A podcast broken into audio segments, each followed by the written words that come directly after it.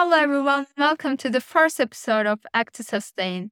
Act to Sustain is a podcast series to teach people, especially young people, about sustainable development goals and raise awareness about unpopular technologies which can contribute to these goals.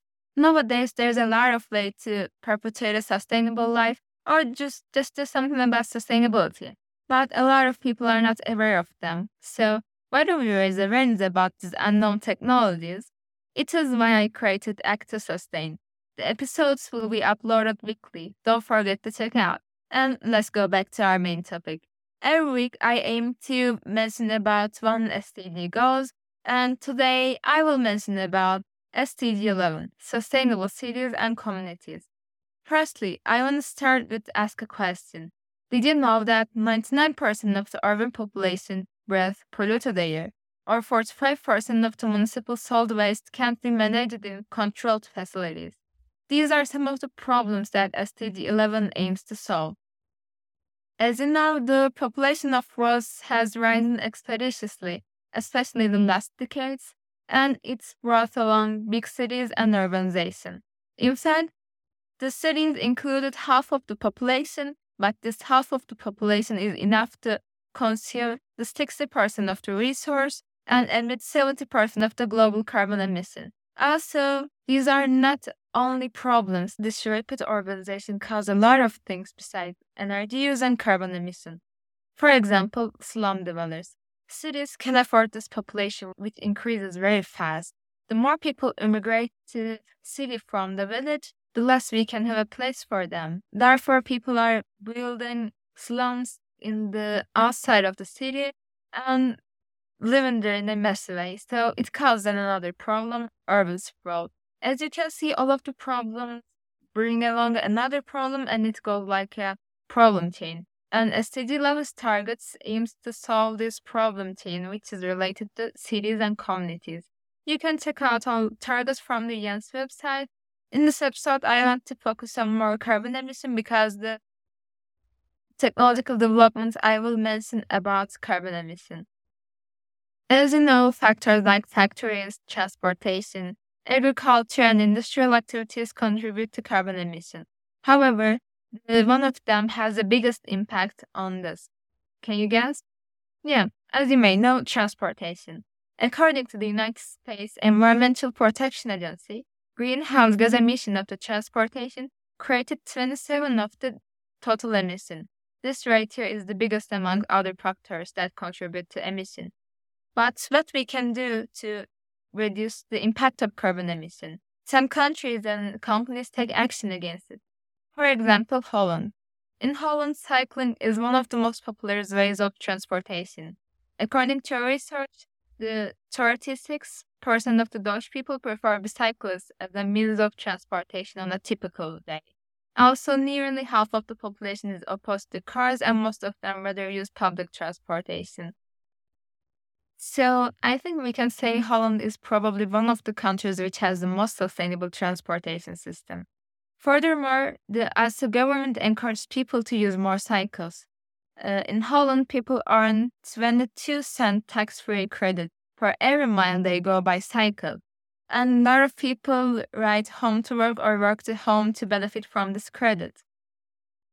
Holland is not the only country which applies this credit system. Also, countries like Belgium, Netherlands, and England apply this credit system too. But besides the cycle, we have to use cars too. It's the part of our life, and we have to do it in the most efficient and most sustainable way. So, electrical cars are another option to reduce carbon emission. Their popularity is increasing year by year. Even automobile producers are planning to stop producing diesel cars. For example, Audi said that they will completely abolish till 2023 to produce diesel cars. Also, other companies have promises about this issue. That's a very nice development in terms of the aggregation of carbon emission.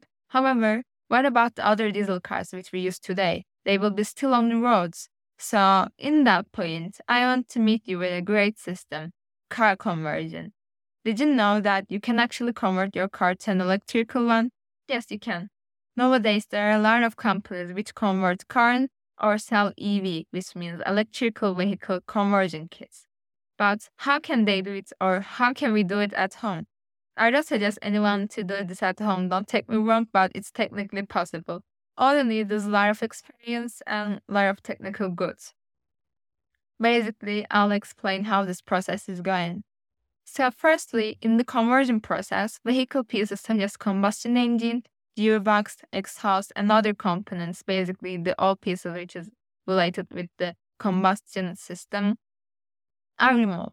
And then car retrofits with the batteries and few electrical motors. The motor's number is changed according to the type of the car and the other features. And there are two types of conversion. You can convert your car either all-electric, plug-in hybrids, or hybrids. I'll explain the difference between each of them.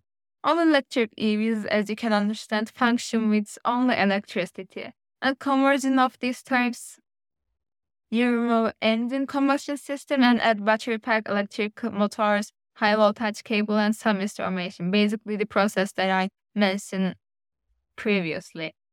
Plug-in hybrid cars use only battery electric systems to start the system and drive with a gasoline or diesel. Therefore, in these cars, there are two systems, as well as in the hybrid cars. Hybrid cars use both of the energy types, electricity and gasoline, during the driving, and they also contain two systems. So, in the hybrid and plug-in hybrid cars, they modified the combustion system and add an electricity engine system. However, in the all-electricity cars, they basically completely removed all combustion system and electricity engine system.